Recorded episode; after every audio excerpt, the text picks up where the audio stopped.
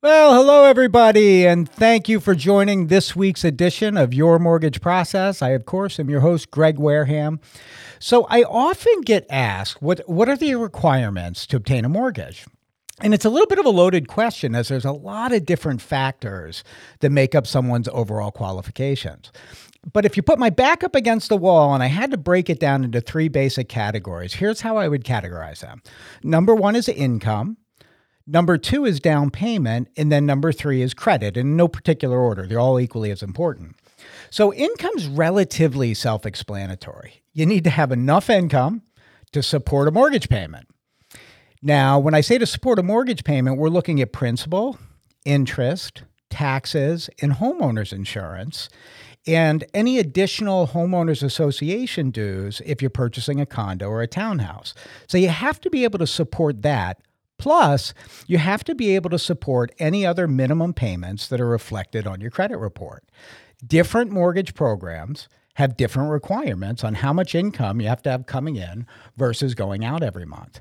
And this requirement is called your debt to income ratio. And it's calculated as a percentage of your debt relative to your taxable income. So, as an example, if your total mortgage payment is $2,800 a month, and again, that's principal, interest, taxes, insurance, and any potential homeowners association dues, and the debt on your credit report is $1,000 a month to include your car payments, credit cards, student loan debt, any debt that shows up on the credit report, you'd add those two numbers together. And in our example, those two numbers added together, the 2800 plus the 1000, that's $3800 per month. Now, if you're a W 2 employee and your W 2 income at the end of the year is 120,000, you divide that by 12, and that gives you $10,000 a month. To calculate your debt to income ratio, you take the $3,800 a month divided by the $10,000 a month, and that gives you a ratio of 38%.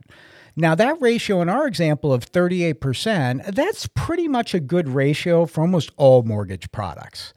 Now, certain mortgage products, like conventional mortgage mortgages, have a different debt to income ratio requirement than an FHA mortgage. So it can be program specific.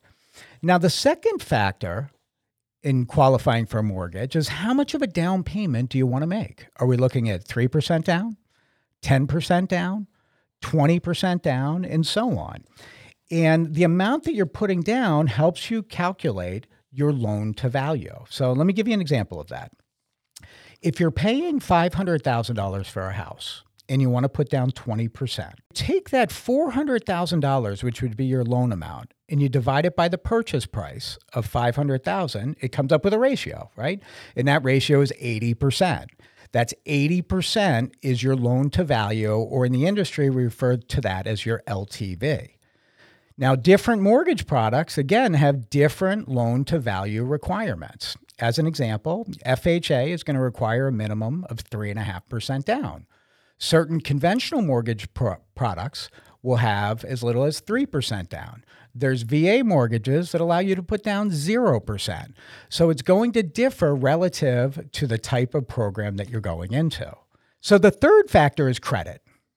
Your credit score, along with other items on your credit report, can influence how much money that you need to put down as a down payment, the type of program that you're eligible for, and your interest rate. So, credit's a very important component of that. And not just the credit score alone, things like whether or not there's been a bankruptcy or foreclosure or there's collection debt on your credit report. All of that goes into the overall credit requirements to qualify for a mortgage. But when I look at credit score specifically, your interest rate can be tied directly to what your credit score is and where it falls. And let me give you an example. So if your credit score is between a 680 and a 699, you may pay a higher interest rate on certain loan products than if your credit score was between 720 and 739. And that's generally how pricing works for mortgages. As you look at those 20 point brackets 700 to 719, 720 to 739, 740 and above, like all those things are going to go into exactly what the interest rate that is that you're going to pay. So credit's critical to the overall home buying process. So again, if there's three factors that you really need to focus on, you need to focus on what's your income, how much is your down payment, and what your credit grade is. And those three things will dictate the type of program that's best suited for you. And it will also dictate the interest rate that you're going to pay for that particular loan product. Now, I would encourage everyone to keep an eye out for a future episode that we have coming up. We are going to be interviewing the CEO of a credit management company, and we're going to really do a heavy deep dive into the area of credit. With that being said, if there's any questions that you have at all, please reach out to me directly at greg at yourmortgageprocess.com, and we can certainly answer those for you. So it was good catching up with everyone for a few minutes today.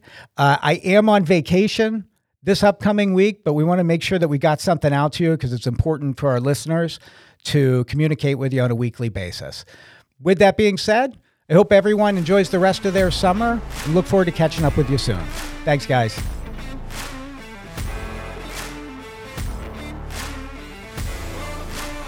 Thank you for tuning in to this week's edition of Your Mortgage Process, hosted by Greg Wareham, produced by Greg Wareham and Nick Pavis at The Social Rift, and executively produced by The Social Rift.